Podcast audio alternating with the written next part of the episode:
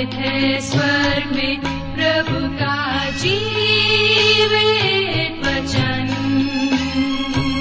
सृष्टि निर्माता भी है यही वचन।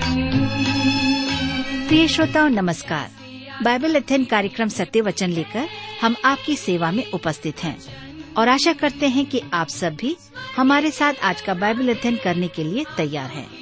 जैसा कि आपको मालूम है कि इन दिनों हम पवित्र शास्त्र बाइबल के पुराने नियम में से यशाया नामक पुस्तक का विस्तार पूर्वक अध्ययन कर रहे हैं और इसका मुख्य विषय है मसीह का आगमन और छुटकारा। प्रिय श्रोताओं, हमें विश्वास है कि इस बाइबल अध्ययन के द्वारा आपको आत्मिक लाभ मिल रहा है। लीजिए, प्रस्तुत है ये बाइबल अध्ययन कार्यक्रम सत्य वचन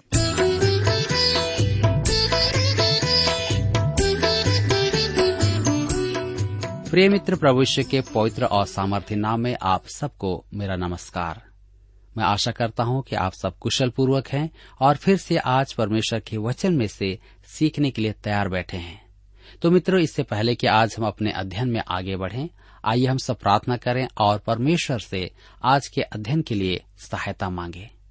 हमारे जीवित और सामर्थ्य पिता परमेश्वर, हम धन्यवादित हैं हमारे प्रत्येक श्रोता भाई बहनों के लिए जिसे आपने हमें फिर से अवसर दिया है ताकि हम आपके वचन का अध्ययन करें। इस समय जब हम आपके वचन में से सीखते हैं, हमारी प्रार्थना है कि आप हमारे प्रत्येक श्रोता भाई बहनों को अपनी बुद्धि, ज्ञान और समझ प्रदान करें, ताकि जो कुछ भी आज हम सुनते हैं, सीख सकें, समझ सकें, अपने जीवन में ग्रहण करने पाए।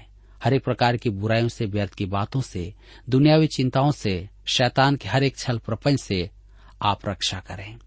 हमारी प्रार्थना भाई बहनों के लिए है, जो बीमार हैं, जो चिंता और निराश में हैं, परेशान हैं, तनाव में हैं, नौकरी के लिए, व्यक्तिगत जीवन के लिए, आर्थिक उलझन में हैं, आप सबकी सहायता करें। प्रार्थना यीशु के नाम से मांगते हैं। आमीन।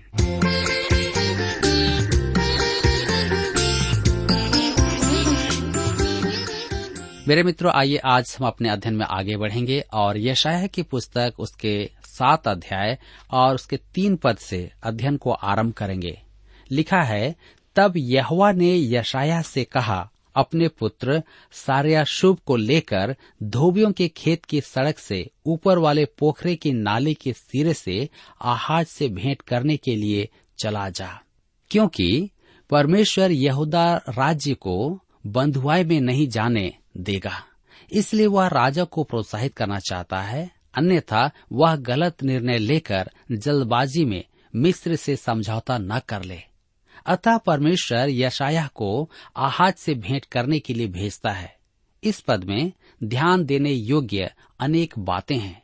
पहली बात यशाया राजा से भेंट करने धोबियों के खेत की सड़क से ऊपर वाले पोखरे की नाली के सिरे के पास भेजता है। इससे हमें किसी बात का संकेत मिलता है। इस नाली से यरूशलेम के लिए जीवनदायक जल आता था। वहाँ मनुष्य अपनी प्यास बुझाता था। आपको पानी के पाइप से संतोष प्राप्त नहीं होगा। आपको वहाँ जाना होगा जहाँ पाइप से पानी निकल रहा है। मेरे प्रियो, यह उस तथ्य का प्रतीक है। आपको दाऊद के घराने से कोई आशीष प्राप्त नहीं होगी। परंतु उसकी वंशावली के दूरस्थ सिरे पर एक व्यक्ति जीवन का जल होगा। यह मनुष्य प्रभु यीशु है। वह दाऊद की वंशावली में जीवन का जल लेकर के आया था। पोखरे का मूल इब्रानी शब्द है वेरेकाह, अर्थात आशीष। मैं आपको विश्वास दिलाता हूँ कि उस देश में जल एक बहुत बड़ी आशीष है। यही शब्द भजन संहिता चौरासी उसके छह पद में आया है। फिर बरसात की अगली वृष्टि, उनमें आशीष ही आशीष उपजाती है। हर जगह जहाँ यह शब्द आता है, वहाँ इसका अर्थ आशीष है। यह एक बड़ी रोचक बात है। यशाया को उससे वहाँ जाकर मिलना था। यहाँ ध्यान दे कि वह स्थान ऊपर वाला पोखरा था। ऊपर शब्द तीस बार आया है और 2109 के लिए काम में लिया गया है। आपको स्मरण होगा कि उत्पत्ति की पुस्तक चौदह अध्याय उसके अठारह पद में मलकी सिदेक को परम प्रधान ईश्वर का याजक कहा गया है। अब परम प्रधान परमेश्वर की आशीषें नाली के अंत अर्थात सिरे में दी गई थी, जब प्रभु यीशु इस संसार में आया था। धोबियों के खेत की सड़क, वहाँ की सड़कें आसपास की भूमि से अधिक ऊपर उठी होती थी। कि यात्रियों के पाँव धूल से बचे रहें। सड़क का आत्मिक अभिप्राय नीति वचन की पुस्तक 16 अध्याय उसके 17 पद में स्पष्ट है। बुराई से हटना सीधे लोगों के लिए राजमार्ग है। यह राज्य मार्ग पवित्रता का है। यशाया की इस उपमा को काम में लेगा, जिसे हम अध्याय 35 के आठ में देखेंगे। वहाँ एक सड़क अर्थात राजमार्ग होगा। उसका नाम पवित्र मार्ग होगा। यह रोचक प्रत्येक मार्ग और सत्य और जीवन के बारे में है। भजन संहिता चौरासी के पाँच में भजनकार कहता है, क्या ही धन्य है वह मनुष्य जो तुझ से शक्ति पाता है और वे जिनको सियोन की सड़क की सुधी रहती है। दूसरे शब्दों में, धन्य है वह मनुष्य जिसके पास वह है जो मार्ग और सत्य और जीवन है। मेरे मित्रों, ध्यान दें कि उनकी भेंट का स्थान धोबियों का खेत था। वहाँ लोग कपड़े धोने जाते थे। हमारे जीवन के संदर्भ में इसका अर्थ है कि हमें अपनी जीवन शुद्ध करना है। हमें प्रभु यीशु मसीह के पास आना है। यह शिशु समाचार पंद्रह अध्याय, उसके तीन पद में यीशु ने कहा, तुम तो उस वचन के कारण जो मैंने तुमसे कहा है, शुद्ध हो। अतः यह स्पष्ट है कि यशाया का वहाँ आहाज राजा से भेंट करने जाना एक आकस्मिक घटना नहीं थी। इसमें हमारे लिए उत्तम आत्मिक अर्थ है। यशाया को अपने पुत्र सरयाशुब को साथ लेकर जाना था। बालक को ऐसा नाम देना एक अति विचित्र बात है। परंतु अध्याय आठ में हम देखेंगे कि उसके दूसरे पुत्र का नाम और भी अधिक विचित्र है। महर्षा लया सबज, अर्थात शेष जन लौटेंगे। यहाँ ध्यान देने योग्य बात यह है कि परमेश्वर के पास एक विश्वास योग्य दल सदैव बचा रहेगा। यशाया सात अध्याय उसके चार से नौ पद में हम पढ़ते हैं। और उससे कह, सावधान और शांत हो और उन दोनों धुआँ निकलती लुकटियों से, अर्थात रसीन और आरामियों के भड़के हुए कोप से और रमल्याह के पुत्र से मत डर और न तो तेरा मन कच्चा हो, क्योंकि आरामियों और रमल्याह के पुत्र समेत एप्रेमियों ने यह कहकर तेरे विरुद्ध बुरी युक्ति ठानी है कि आओ, हम यहूदा पर चढ़ाई करके उसको घबरा दें और उसको अपने वश में लाकर ताबेल के पुत्र को राजा नियुक्त कर दें। इसलिए प्रभु यहुआ ने यह कहा है कि यह युक्ति न तो सफल होगी और न पूरी, क्योंकि आराम का सिर दमिश्क और दमिश्क का सिर रसीन है। फिर एप्रेम का सिर सोमरोन और सोमरोन का सिर रमल्याह का पुत्र है। पैंसठ वर्ष के भीतर एप्रेम का बल इतना टूट जाएगा कि वह जाति बनी न रहेगी। यदि तुम लोग इस बात की प्रतीति न करो तो निश्चय तुम स्थिर न रहोगे। मेरे मित्रों, इस संदेश का उद्देश्य था कि आहाज को उत्तर देशों की सेनाओं से भय खाने की आवश्यकता नहीं है। परमेश्वर ने निश्चय किया है कि उनका प्रयास विफल होगा। अब, समस्या तो यह है कि आहाज कैसे जाने। वह तो संशयवादी, संदेही और अविश्वासी है। वह यशाया की बात पर कैसे विश्वास करेगा? मेरे मित्रों, परमेश्वर ने किसी से नहीं कहा है कि वह निराधार बात पर विश्वास करे। विश्वास का अर्थ यह नहीं कि आँख बंद करके कहीं भी निकल पड़े और कहें, मैं परमेश्वर में विश्वास रखता हूँ। जी हाँ यह मूर्खता है। परमेश्वर ने हमसे ऐसा करने को कभी भी नहीं कहा है। उदाहरण के रूप में देखें, अपने उद्धार के निमित्त हम मेमने की बलि नहीं चढ़ाते। हमारा विश्वास परमेश्वर के पुत्र की मृत्यु, उसके दफन और उसके पुनरुत्थान के ऐतिहासिक तथ्यों पर आधारित है। परमेश्वर ने हमसे अंधेरे में छलांग लगाने को नहीं कहा है। वह हमसे अंधेरे में छलांग लगाने को भी नहीं कहता है। वह हमसे कहता है कि हम ठोस आधार पर कही गई बात पर विश्वास करें। और उसी को माने। आज बहुत सारे लोग हैं जो बिना आधार के ही किसी बात पर विश्वास कर लेते हैं। यह सोचकर कि हमारे पूर्वज इस बात को मानते थे और उसका जानना उनके लिए उचित नहीं होता है। प्रभु यीशु ही वह ठोस आधार है यहाँ पर। पहला क्रोधियों की पत्री तीन अध्याय के ग्यारह पद में पौलुस कहता है, उस नींव को छोड़ जो पड़ी है और वह यीशु मसीह है, कोई दूसरी नींव नहीं डाल सकता। यदि कोई सच्चा अविश्वासी है और वास्तव में परमेश्वर को जानना चाहता है तो वह उद्धारक विश्वास में आएगा। मैं जितनों से मिला हूँ, जो कहते हैं कि वे विश्वास नहीं कर पाते, झूठ बोलते हैं। एक बार एक युवक ने मुझसे कहा, ओह, मैं विश्वास करना चाहता हूँ, मैं सत्य की खोज में हूँ। वह एक लड़की के साथ व्यविचार का जीवन जी रहा था। और कहता था कि वह सत्य की खोज में है। सच तो यह है कि अंधा कोई भी नहीं है, जब तक कि वह स्वयं देखना न चाहे। स्वयं अंधा बनने का चुनाव न करें। यदि कोई वास्तव में परमेश्वर को जानना चाहता है और अपने पापों से मन फिराकर प्रभु यीशु के पास आए तो परमेश्वर अपने आप को उस पर प्रकट करेगा। आज की समस्या यह है कि अधिकांश जन परमेश्वर के साथ ईमानदारी का सौदा नहीं करते हैं। जी हाँ राजा आहाज की भी यही समस्या थी। वह परमेश्वर के साथ ईमानदारी का सौदा नहीं करना चाहता था। सुनिए कि वह क्या कहता है।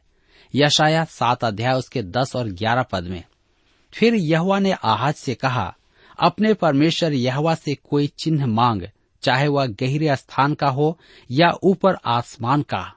परमेश्वर जानता था कि आहाज में विश्वास नहीं था। वह राजा में विश्वास जगाना चाहता था, परंतु आहाज एक ढोंगी था, धोखेबाज था।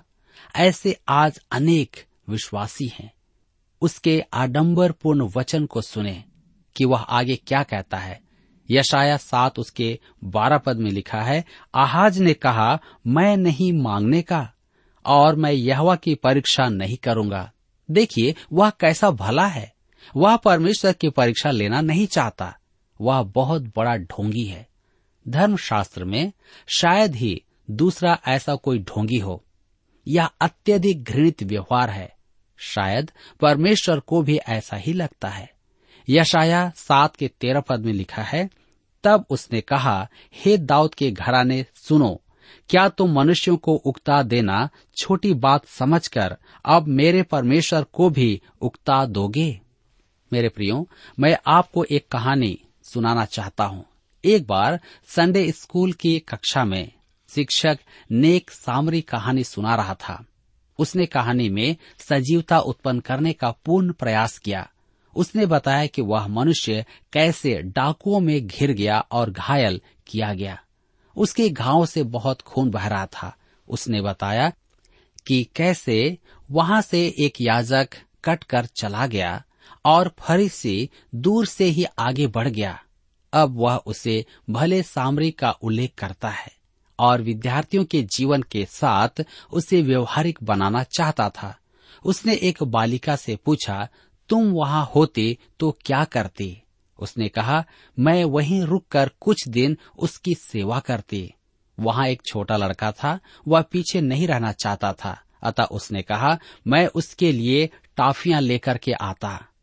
शिक्षक प्रश्न पूछता रहा और अंत में एक निराश, दिखने वाली लड़की से पूछा, तुम होती तो क्या करती?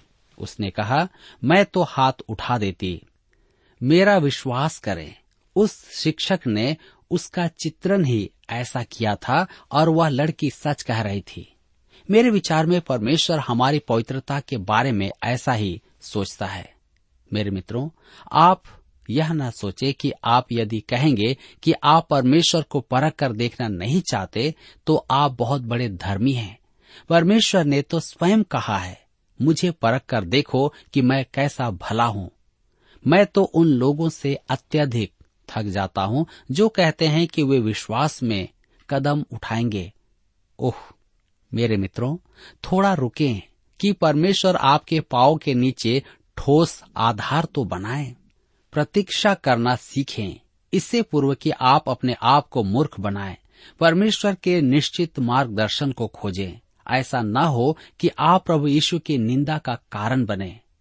परमेश्वर इस अविश्वासी राजा से कहता है, मैं तुमसे अपने संदेश पर विश्वास करने को नहीं कह रहा हूँ कि यशाया ने कहा तो मान ले, मैं तुझे एक अलौकिक चिन्ह देना चाहता हूँ कि तू जाने कि यह मेरा संदेश है।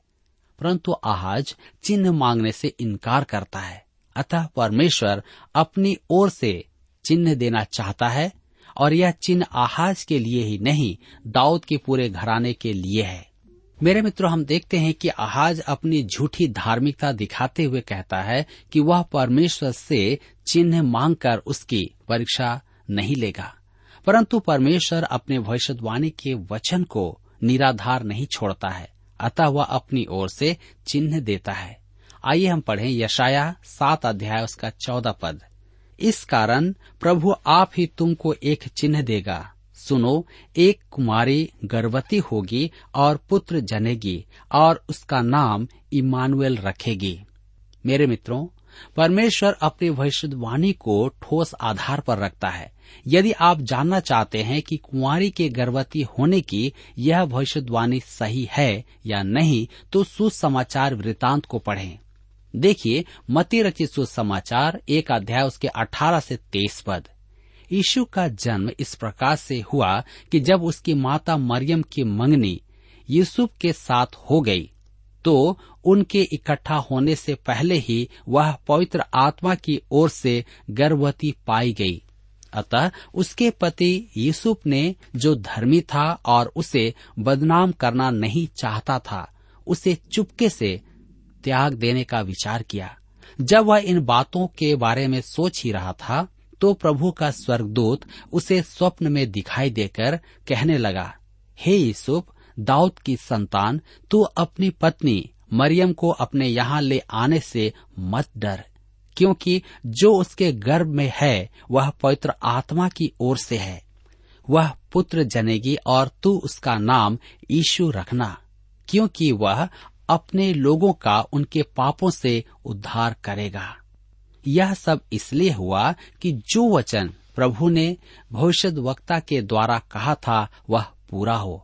कि देखो, एक कुमारी गर्भवती होगी और एक पुत्र जनेगी और उसका नाम इमानुएल रखा जाएगा, जिसका अर्थ है, परमेश्वर हमारे साथ है। मेरे मित्रों यशाया सात अध्याय उसका चौदह पद, धर्मशास्त्र का सबसे अधिक विवादित पद है। इसका कारण है कुंवारी का गर्भवती होना। अविश्वासियों ने इसे अस्वीकार किया है और कुंवारी के गर्भवती होने के विरुद्ध अनेक निष्फल प्रयास किए हैं। इसके वाद विवाद का मुख्य शब्द है कुंवारी, जिसे इब्रानी भाषा में अलमाह कहते थे। स्वर्गदूत ने यूसुफ को यशाया सात चौदह का संदर्भ दिया था। इससे सिद्ध होता है कि मरियम यूसुफ से विवाह करने से पूर्व गर्भवती थी। यह एक प्रमाण है कि यह भविष्यवाणी उस स्त्री का उल्लेख कर रही है जो पुरुष के संपर्क के बिना गर्भवती थी। मती ने जो शब्द एक अध्याय उसके तेईस पद में काम में लिया है, वह एक यूनानी शब्द पार्थेनोस है, जिसका अर्थ है कुंवारी। यही शब्द यूनानी देवी अथेना के मंदिर के लिए काम में लिया जाता था। पार्थेनोन, क्योंकि यूनानी अथेना देवी को कुंवारी मानते थे। जब अंग्रेज़ी बाइबल का नया संस्करण आया तो उसमें कुंवारे शब्द के स्थान पर युवती शब्द लिखा गया और नीचे टिप्पणी में कुंवारी दिया गया, जबकि होना इसका विपरीत था। उनका कहना था कि अलमाह का अर्थ है युवती। इसमें कोई शक नहीं कि धर्मशास्त्र में अनेक अन्य स्थानों पर अलमाह को युवती अनुवाद किया गया है, परंतु वहाँ भी उसका अभिप्राय कुंवारी से है, जो स्पष्ट है। उदाहरण के लिए, उत्पत्ति की पुस्तक 24 अध्याय उसके 16 पद में, अब्राहम का सेवक हारान जाता है और प्रार्थना करता है कि परमेश्वर उसे सही युवती के संपर्क में लाए कि इसहाक के लिए पत्नी सिद्ध हो। और वह रिबका के बारे में लिखता है। वह अति सुंदर और कुंवारी थी और किसी पुरुष का मुँह न देखा था। यहाँ वह का मूल इब्रानी शब्द है नाराह, अर्थात युवती। वह कहता है कि वह युवती कुंवारी थी। उत्पत्ति 24 उसके तैतालीस पद में वह परमेश्वर से प्रार्थना करता है। तो देख, मैं इस जल के कुएँ के निकट खड़ा हूँ, और ऐसा हो कि जो कुमारी जल भरने के लिए आए। यहाँ कुमारी का मूल इब्रानी शब्द वही है, अलमाह। अतः मेरे विचार में इस शब्द अलमाह को गलत समझना संभव नहीं है। इसका अर्थ स्पष्ट है कुमारी युवती। अर्थात जिस युवती का संपर्क किसी पुरुष से न हुआ हो जब कोई मुक्त विचारक कहता है कि बाइबल कुंवारी से यीशु का जन्म लेना नहीं सिखाती है, तब मुझे ऐसा लगता है कि उसे पूछूँ, क्या तुम्हारे पाप ने तुम्हें बचपन में चिड़ियों और मधुमक्खियों के बारे में नहीं सिखाया था? वह यीशु के कुंवारी से जन्म लेने को अस्वीकार कर सकता है। परंतु वह यशाया और मती द्वारा यीशु के कुंवारी से जन्म लेने की बात का इनकार नहीं कर सकता है। मेरे मित्रों यशाया की भविष्यवाणी पर एक बार फिर से ध्यान दीजिए। एक कुमारी गर्भवती होगी और पुत्र जनेगी और उसका नाम इमानुएल रखेगी।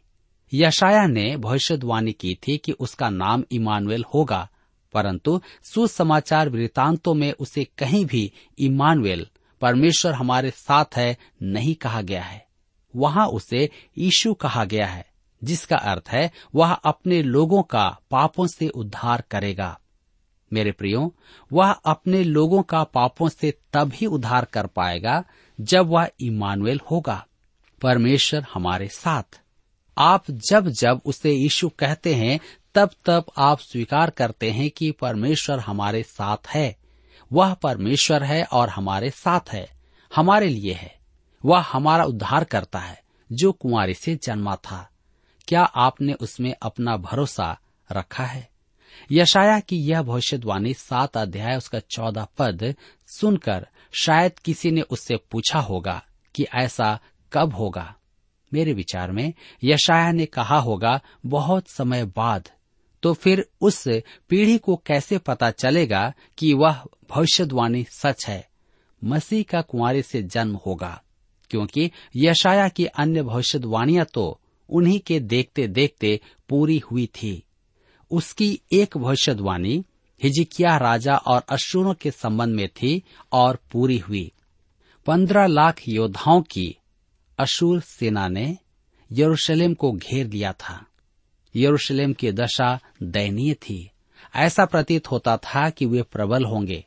हिजिकिया मंदिर में परमेश्वर के समक्ष घुटने टेक कर गिड़गिड़ाने लगा कि वह उन्हें बचाए। परमेश्वर ने यशाया को उसके पास भेजा। यशाया ने उसे आश्वासन दिया कि वह चिंता न करे अशुर भीतर न आ पाएँगे। उसने यहाँ तक कहा कि एक भी तीर यरूशलेम पर नहीं चलाया जाएगा। अब आप ही सोचिए कि डेढ़ लाख सैनिकों के पास तरकश में तीर भरे हैं, और यदि एक भी मन चला तीर चला दे तो यशाया को झूठा भविष्य वक्ता कहा जाएगा, क्योंकि तीर चल गया जबकि उसने कहा कि एक भी तीर नहीं चलेगा तो वह झूठा हो जाएगा। परंतु यशाया ने राजा हिजिकिया से जो कहा था, वही हुआ, अर्थात एक भी तीर नहीं चला। नया नियम गवाह है कि प्रभु यीशु का जन्म यशाया की भविष्यवाणी के अनुसार कुंवारी से ही हुआ था, जो कि सात सौ वर्ष पूर्व उसके बारे में कहा गया था। मेरे मित्रों, परमेश्वर जो कुछ भी करता है, आधार के साथ में करता है और हमारे जीवन के लिए करता है। यहाँ पर यशाया के द्वारा से उसने आहाज को भी अवगत कराया कि वह उससे नाश होने से बचा लेगा।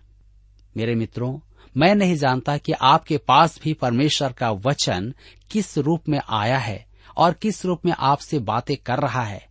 आपको भी आगाह किया जा रहा है कि आप परमेश्वर के पास आ जाएँ, बुराइयों को छोड़ दें क्योंकि वह आपको बचाना चाहता है। आप इसे हल्के में न लें। यह परमेश्वर का वचन है जो आज भी मुझसे और आपसे बातचीत करता है। मेरे प्रियो इस वचन को गंभीरता से लें। यहाँ पर हमारे अध्ययन का समय समाप्त होता है और मैं आशा करता हूँ कि आज के इस वचन के द्वारा आपने अवश्य ही अपने जीवन में आत्मिक लाभ प्राप्त किया है। प्रभु आप सबको आशीष दे।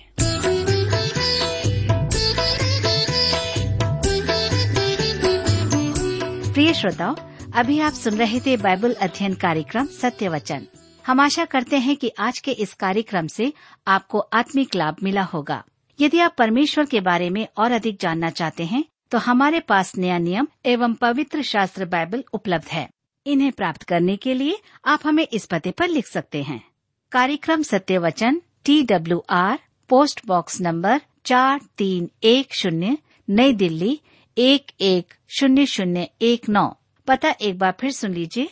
कार्यक्रम Satya Vachan T W R post box number four three one zero, New Delhi one one zero zero one nine. और हाँ श्रोताओं, याद रखें कि पत्र लिखते समय आपका नाम और पता साफ़ साफ़ लिखा होना चाहिए।